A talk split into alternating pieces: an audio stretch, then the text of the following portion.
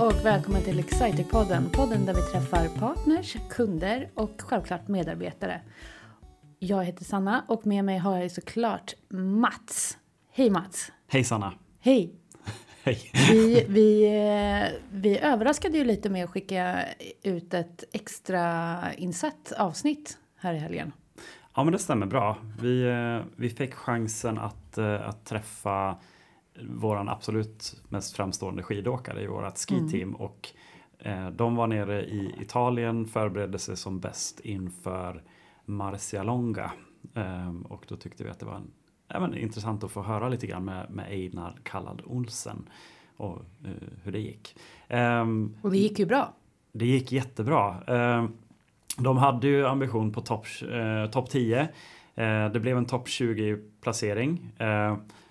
Vi skulle ju inte nämna några namn men han var före, långt före Peter Northug i mål. Det tyckte vi, eller jag i alla fall, var ja. Eh, väldigt skönt, eh, skönt att se. Nej, men, eh, och, och under delar av loppet också i, i ledning i loppet. Så att vi fick se våran fina tävlingsdräkt i bästa sändningstid från Italien. Fantastiskt! Precis. Och med oss idag har vi en annan person som också har haft vår tävlingsdräkt. I Marcialonga, fast inte i år. Det Nej. stämmer jättebra. Vi har Julia Montgomery mm. med oss och, och eh, eh, varmt välkommen till Excitec-podden ska jag inleda med att säga. Tack så jättemycket för att eh, jag har fått äran att få komma hit och få vara med. Ja, vad roligt. Och eh, du fick ju chansen att åka i Excitec-färger det var inte i år utan det var i fjol va? Exakt, ja. det var förra året. Mm. Um, och det är ju inte egentligen därför som, som du är här idag utan, utan du är ju, jobbar ju på ett av våra bolag som vi eh, vi, vi säljer ett system som heter EasyStock och eh, det är på det här bolaget som du arbetar. Precis, precis. Ja. Mm.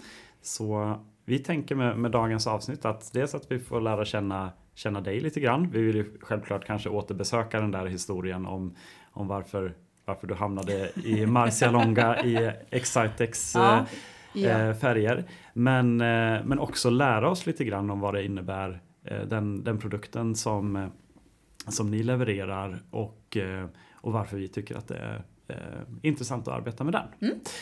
Ehm, men innan vi, innan vi liksom fördjupar oss lite grann i, i det ämnet så, så har vi ett stående segment i våran podcast som mm, kallas Det stora för, eldprovet. Det stora eldprovet som vi kallar för Sannas fem snabba frågor.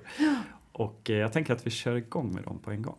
Mm, Julia, jag vill veta, vem ringde du senast och vad sa du? Oj! Eh, vem ringde jag senast? Eh, jag ringde senast min kompis Daniel och det var igår kväll för vi skulle bestämma tid och eh, plats för när vi skulle simma här i morse. Mm -hmm. Hur många kuddar har du i sängen? Fyra. Delar du med någon eller är det fyra för dig själv? Nej, fyra för mig själv just ja, nu. Helt rätt. Mm. Vad dricker du helst? Måste jag bara välja en? nej. eh, men jag, dricker, eh, jag dricker helst eh, vatten, kaffe och eh, rödvin. Mm. Mm. Som så många andra. Eh, vad tränar du helst? Jag tränar helst eh, triathlon. Och det är ju tre sporter simning, cykel, löpning. Mm. Men också skidåkning. Väldigt mycket. Just det. Och vad är ditt bästa sätt för avslappning? Mitt bästa sätt för avslappning um, skulle jag nog säga är att uh, sätta i mitt uh, headset, uh, sätta på musik. Det kan vara väldigt olika typer av musik. men egentligen bara sätta i och börja lyssna. Och sen gå omkring, antingen hemma i lägenheten eller utomhus. Men ja, musik eh, skulle jag säga är mitt absolut bästa sätt. Har du någon, eh, har du någon husgud, någon som du återbesöker varje, varje år? Eh, alltså jag är ju, eh, vilket folk blir ganska förvånade när de hör, men jag är en eh, väldigt djupt rotad technotjej. Ja. Eh, så jag har några DJs som går varma kan man säga mm. Eh, på min Spotify-lista. Just det. Um, vilket... Det är inte riktigt det man tänker för avslappning. Nej, nej men uh, det, är liksom, det finns någon slags meditativ uh, liksom bas och ton i just mm. den typen av techno som jag framförallt lyssnar på. Som mm. ja, passar mig egentligen i vilket tillfälle som helst faktiskt. Ja. Intressant. Det var fem snabba. Vi klarar det även denna gång. Ja. Härligt. Så. Nu är jag... Jag måste få höra historien om hur du hamnade i dräkten. Marcialonga. Eh, ja, hur hamnade jag i dräkten i, liksom på Marcialonga? Eh, nej men det var faktiskt som så här att på min födelsedag för ett och ett halvt år sedan så ehm, efter en middag på stan så fortsatte jag och en kompis hemma hos henne och delade en flaska rödvin. Och då knäckte hon en idé om att skulle det inte vara väldigt roligt att köra ett skidlopp i Italien? Jag var vid det tillfället ganska så, eh, ja men egentligen inte någon liksom, skidfantast på det sättet. Jag hade inte liksom, tränat speciellt mycket skidåkning och sådär.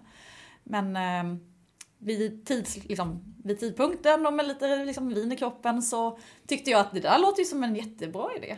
Eh, så vi signade upp oss typ dagen efter till Dom Marcialonga. Ehm, och någonstans, om det var innan eller efter, det kommer jag faktiskt inte ihåg, så ehm, i och med att vi har ett samarbete med er och eh, Niklas då, Hägglund från er som då startade det här teamet. Som eh, även var med i podden senaste avsnittet. Ja. Precis. Ehm, ja, men jag visste någonstans att han skulle vara i Marcialonga för det hade liksom kommit fram på trådar eh, med mejl och liksom, ja, men, ja, sådär. Så när vi var i, när vi åkte ner till Marcialonga så, så tog jag kontakt med honom också och liksom för att kolla lite vad liksom, ja men är det där, finns det så att man, det var kul att träffas när man ändå, jag hade aldrig träffat honom heller fysiskt. Um, så long story short, uh, så hade han väl något förslag där om att uh, men du borde ju liksom köra i vår dräkt. Ja, ja, ja, ja, ja, det vet jag inte. Så här, ska jag verkligen göra det? Ja, men det är klart du ska. Och jag är väl inte jättesvår att övertala när det kommer till eh, utmaningar och liksom ta sig an nya saker. Så det slutade med att jag drog på mig den här tävlingsdräkten. Ehm, och det slutade också med att jag gick från att jag skulle köra mina skinsskidor, men det fick jag ju ganska så hård backning på att nej, nej, men du ska ju staka det här loppet Julia. Ja. Jaha, ja men då ska jag göra det och jag ska göra det på blanka skidor. Så att det slutade med att jag gjorde det i tävlingsdräkt och jag stakade mig igenom hela loppet. Mm. Ehm, så att eh, därav att jag hamnade i Exciter. Hur gick det då? Eh, nej men det gick, eh, ja det gick väl helt okej skulle jag säga. Du kom i mål. Jag kom i mål. Ehm, första biten var ju ett evigt zigzackande för att när man aldrig har kört tävlingar tidigare så har du liksom inget resultat att leverera. Eller jag hade inte det så att jag startade nog inte längst längst bak men längst bak. Ehm, så att det var ju mycket att komma liksom förbi många. Och sen är det ju ett väldigt speciellt lopp att även om du är ehm, kanske inte så jättesnabb så kan du vara väldigt långt fram i startleden på grund av att du har anmält dig tidigt eller att du är i någon veteranklass och sådär. Så att, Det, det är, jag har ju själv åkt det Ja. loppet också. Det, det är lite mer, eh, lite mer italiensk stil ja, på hela... här, ska man köra till höger eller till vänster? Ja, Ja, men man ja, men vet den- inte riktigt. Och, och, och mycket av det som, som ger den stora skärmen också. Jag, jag minns att det var likadant för mig också så här att det var mycket, dels Vasaloppet om man jämför med den svenska varianten. Så eh, några timmar innan så, så står det ju miltals med kö Mm. med folk som vill stå långt fram inom sitt startled för att man har sidat sig till loppet och allting är superuppstyrt. När, när vi kom till loppet så tänkte vi så här, är det idag som loppet ska gå? För att det var liksom ingen på plats. Det var en kvart kvar innan det skulle starta. Och det var huller om buller. Liksom. Ja. Den första elitledet var jag i ordning på. Mm. Men resten var ju liksom så här, ja men du vet jag har åkt det här loppet många gånger och jag känner eh, Francisco. Eh, Så Mm. därför så är jag här. Mm. Men jag, jag kommer ju åka på 12 timmar och inte Mm. på fem som de, eller liksom någonting. Men, men mycket det som är den fantastiska upplevelsen att åka det loppet också. Ja men så är det ju verkligen. Ehm, så att ehm, ja, jag vill ju köra loppet såklart igen. Ehm, men det blev tyvärr inte av i, i år. Utan får satsa på nästa år istället. Då kan vi åka Shoutout till tillsammans. Niklas. Jag, jag åker nästa år också. Mm. Jag kan ha det som en ut- utfästelse Ja men låter bra. Låter bra. i, i podden. Bra. Kul, men eh, det, det är om det. vi, eh, vi är jättenyfikna på eh, Easystock. Mm. Ehm, och jag tänker att eh, eh, varför inte låta dig berätta lite grann om vad Easystock är för någonting. Ehm, Absolut. Mm. Um, nej men Easystock är ju um, att, ja vad ska man säga, ett inköpssystem eller ett optimerings, inköps och lageroptimeringssystem. Um, som egentligen, vad ska man säga, vad vi har identifierat att många liksom affärssystem um, har uh, vissa brister när det kommer till att liksom optimera och göra mer avancerade beräkningar när det kommer just till själva inköpsdelen. Det är ju väldigt vanligt att man fokuserar som bolag på att man ska ha liksom sin försäljning och det ska växa och hittan och dittan sådär.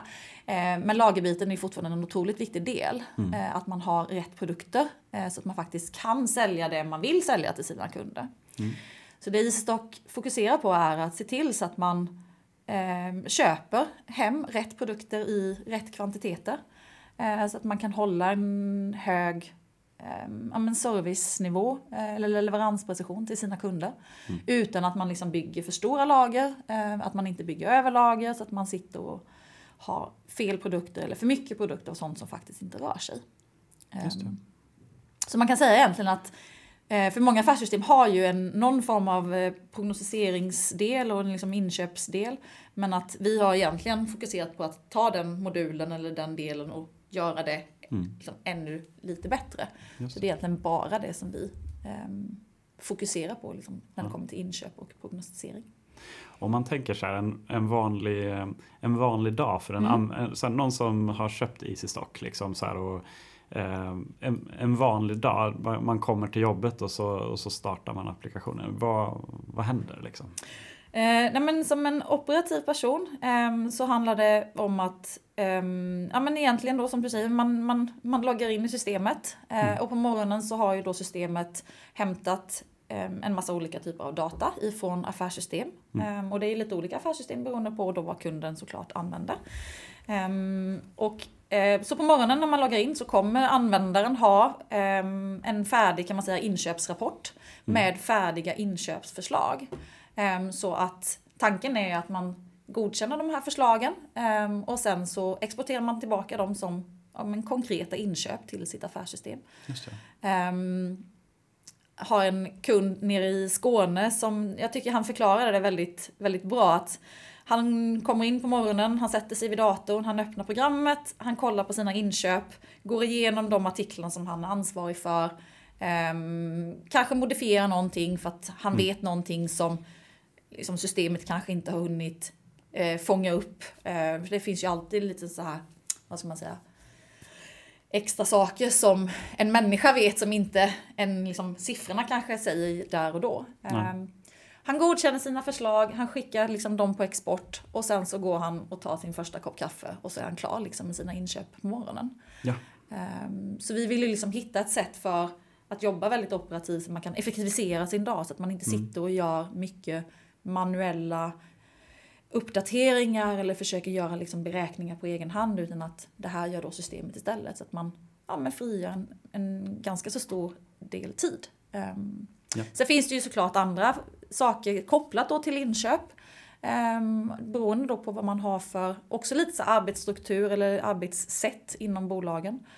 Ehm, men liksom det konkreta som, som, som kommer från systemet är ju inköpsförslag. Och det, det är liksom lite så återkommande. Det är typ varje dag får man Ja, nya, ja. nya grejer. Ja, för inköp handlar ju om, för många bolag, inte alla såklart, men för många bolag att ja, men du ska lägga dina inköp och sen kanske du har olika dagar som du lägger inköp till olika leverantörer. Ehm, Då ser vi till så att systemet också följer det så att man levererar inköpen på de dagar där jag faktiskt då ska lägga inköp till en specifik leverantör eller vad det nu kan handla om. Ehm, Så att det är egentligen ja, väldigt ehm, ja, en, en, en, en eh, ja, inköpsförslag som, eh, som räknas fram. Helt enkelt. Jag vill ju jämföra det med AI, det försökte jag ju mig på tidigare. men för den, det är ju inte, det är inte bara några få siffror utan den, den jobbar ju med ganska många datapunkter eh, och inte minst algoritmer. Nu killgissar jag lite här om vad jag vet. Men om, om, hur, om hur historiskt sett Mm. det har sett Mm. ut och så vidare och lägger ihop allt det här för att få den mest optimala inköpsförslagen. Mm. Nej men precis, och det, det, liksom, man kan ju konkretisera det ner till att Allting handlar om att, för att skapa ett så bra inköpsförslag, liksom för att i slutet få ett bra inköpsförslag, så måste det ju, det innebär ju en del delar innan du kommer dit. Eh, för hur, varför ska jag köpa 25 stycken av den här kaffekoppen exempelvis? Ja, då måste man ju backa tillbaka. Dels, och liksom i början där så handlar det om, då måste vi veta vad vi har för prognos. Alltså vi måste ha en ganska vi vill ju ha en bra prognos för att kunna göra en bedömning på hur mycket mm. vi kan tänkas behöva köpa. Um, så när vi kommer in liksom på när det kommer till själva prognostiseringen, där är ju systemet otroligt effektivt för den, kan, den har då olika eh, vi kallar det för efterfrågetyper, men det är egentligen ett sätt för oss att identifiera vad är det för typ av produkt som systemet har att göra med. Eh, för har du en produkt som säljer 10 stycken i månaden. eh, det är en ganska lätt produkt att styra. Du vet att du har en prognos på 10 varje månad. Ja, men det är inte så jätte... Men har du en som säljer 10 en månad och sen så kanske den inte säljer förrän som 5 månader och då säljer den 200. Den är ju betydligt mer svårstyrd. Mm. Och det systemet då kan göra är ju att utifrån då de här parametrarna och det liksom klassificeringen som vi gör i olika typer bestämmer den då att ja, men om den är den här typen då ska jag räkna fram prognosen på det här sättet. Mm. Men är det av en annan typ så använder jag en annan algoritm.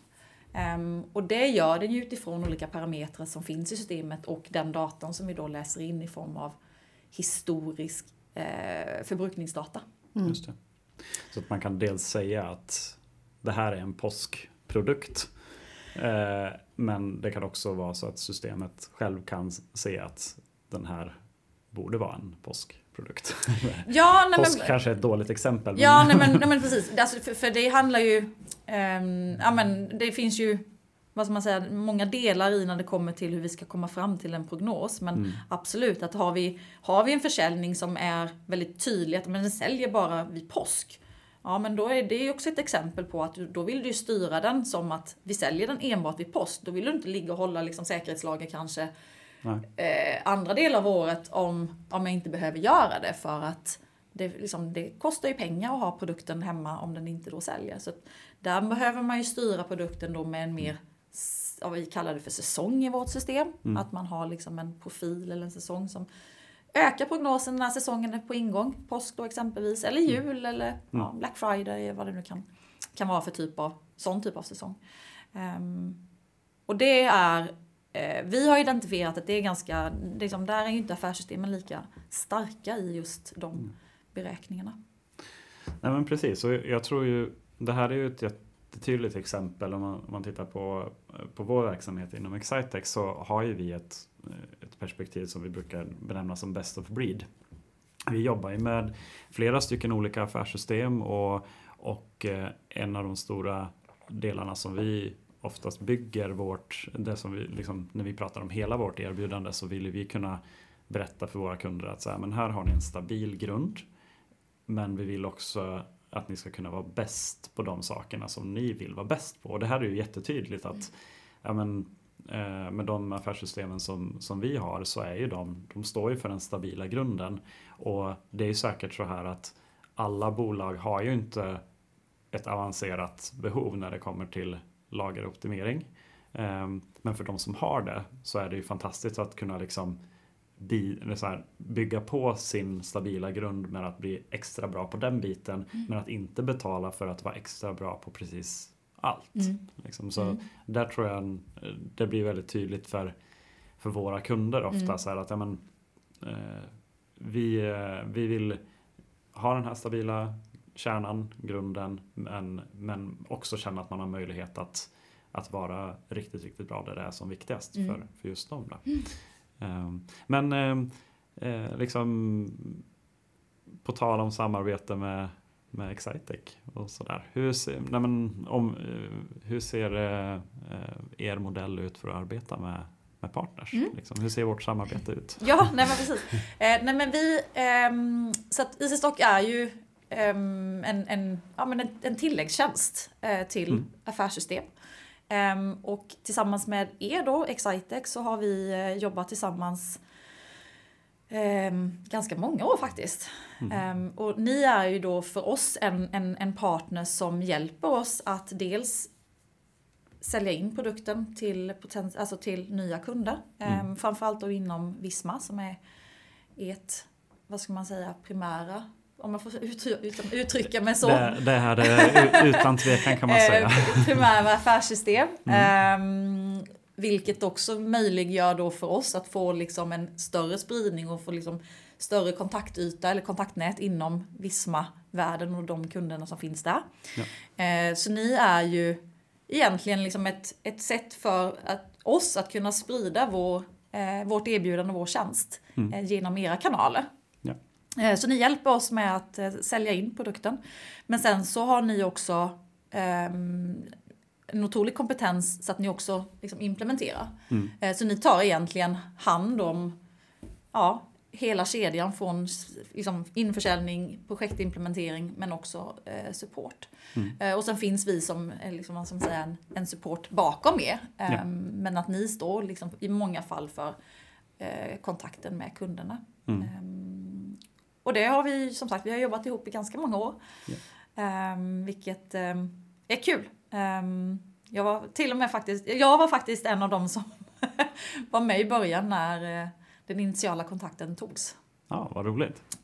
Så jag har också varit några år på bolaget inser jag nu. Ja.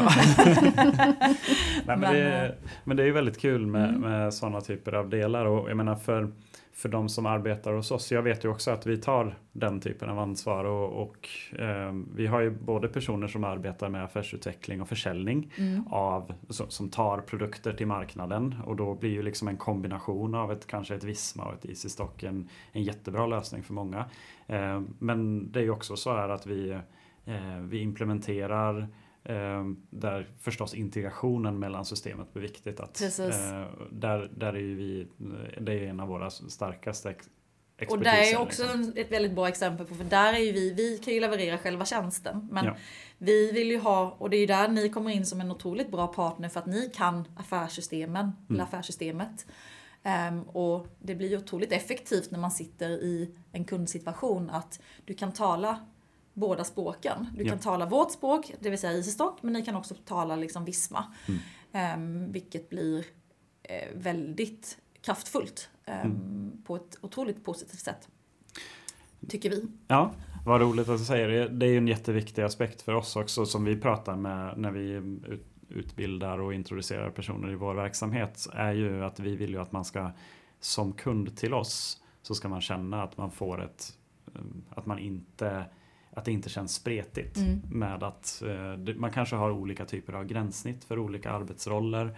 Men, eh, men att man ska kunna känna en trygghet i att när jag trycker på skicka till affärssystemet, ja, men då kommer det faktiskt dit. Blir det något fel på vägen av någon anledning så, så vill inte vi sätta våra kunder i en situation där man ska ringa först en leverantör och sen en annan. Och sen, för den typen av pingpong support eller vad man ska säga är, är ju ganska, den är ju frustrerande Mm. på, på kundsidan och Mm. känna så här att det, det är fel på ett ställe men, men när jag ringer till dem Jag vet inte dess- exakt vart det är heller. Nej, och, och det, kan, det kan ta ganska lång tid att Mm. hitta, hitta rätt. Och, och det är mycket där vi, vi vill ju vara det lagret där man känner att ring till oss. Eh, är, är det fel eller man vill göra en förändring så, så kommer vi kunna ta ansvar för att den förändringen sker på alla ställen där det behövs. Liksom.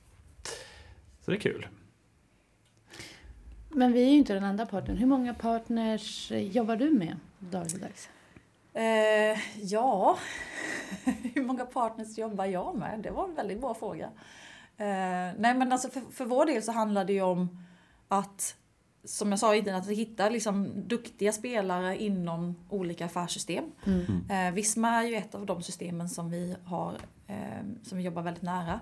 Microsoft är ett annat system eh, som är otroligt stora. Och jag är, mm, skulle jag nog säga, mer kopplad mot Microsoft Partners. Sen hur många det hann, det är ja, mellan tummen och pekfingret så kanske nu fem stycken kanske. Mm. Eh, någonstans, ja, men någonstans där skulle jag nog säga. Mm. Och vad, vad, hur ser en vanlig dag ut för dig? Man, Ja, hur ser en vanlig dag ut för mig? Ehm, Just nu är jag ehm, eh, främst, ehm, jag fokuserar väldigt mycket just nu på försäljning. Ehm, och liksom dels, för vi jobbar ju dels med partners men sen har vi också, i och med att det är inte alla systemen som ens har partners, så att i vissa fall så måste vi jobba med direktförsäljning. Um, så att jag jobbar en del med att um, ja, men introducera nya, eller prospekt då, till, till systemet. Um, ganska så klassiskt liksom, pre-sale eller sälj. och driver egentligen hela den kedjan, om vi då driver den liksom direkt. Men är det tillsammans med en partner så sitter jag med då och stöttar eh, kanske. Är det en ny partner så behöver de ju mer stöttning i början mm. innan de är tillräckligt självständiga för att kunna Just köra liksom hela vad ska man säga, in, införsäljningen på egen hand. Eh, men sen sitter jag också eh, tillsammans med ett par kollegor med, jag har ju också ett kundansvar. Um, så jag har ju ett, några kunder som jag jobbar och tar hand om på den, eh, framförallt i den, eh, liksom, på den svenska marknaden. Um, och då är det, kan det vara att någon behöver hjälp med ja men de kanske har en fråga med att ja, men den här artikeln, jag förstår inte riktigt varför. Varför mm. säger den att jag ska köpa 25 stycken? Mm. Eh, eller ja men den här prognosen, eh, jag, jag, tycker att den reagerar kanske lite konstigt. Kan vi liksom kan du titta på den och liksom hjälpa mig? Så det, mm. det, är ju, det är väldigt mycket högt och lågt skulle jag säga. Um, vilket jag tycker är en otroligt... Ja, men det, det, tycker jag är väldigt, väldigt roligt för att jag vill ha olika, mm. liksom, olika faktorer som påverkar min arbetsdag. Um, så det är liksom mycket, mycket, mycket säljsnack men också en hel del uh, stöttning eller support, hur man nu ska uttrycka det, med mm. kunder och partners. Och hur är det för dem som har använt Easystock ett tag? Vad märker de skillnaden? Får de det utfallet som vi vill att de ska få? Absolut. Eh, sen har ju det har varit väldigt intressanta år som har varit de senaste tre åren faktiskt. För att tidigare så var det väldigt mycket fokus på att ja, men vi ska inte hålla så höga lager och det ska liksom minimeras och vi ska inte binda kapital etc. etc. Sen så kom det en pandemi eh, som dels hade ganska många liksom, påverkade saker och ting på ett sätt. Sen kom det en liksom, leveransbekymmer med eh, containrar som inte kunde komma från Asien och mm. visst var ju kopplat till pandemin men sen det har liksom varit ganska många mm. olika faktorer som har utmanat ska jag säga våra kunder de senaste åren och nu den senaste tiden så helt plötsligt så hamnar vi återigen att men nu kan vi inte hålla höga lager för att nu kostar det en massa pengar igen. Mm. Räntorna är upp, energipriser är upp och liksom allt sånt som faktiskt påverkar hur bolag tänker när det kommer till just att liksom, till lagerhållning.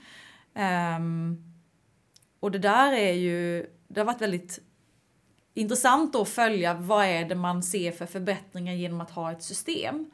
Mm. Um, och det är ju som, om man ska börja räkna, man kan ju räkna på olika saker men jag tror att för våra, för våra kunder så handlar det till väldigt stor del om att man, just den här liksom med tiden, att för det har varit väldigt mycket bränder att släcka de senaste åren. Mm. Och då har man ändå en trygghet i att man har ett system som faktiskt löser de här beräkningarna som kanske har tagit 10, 15, 20 timmar i veckan för vissa bolag ja. på en person. Eh, det förekommer liksom.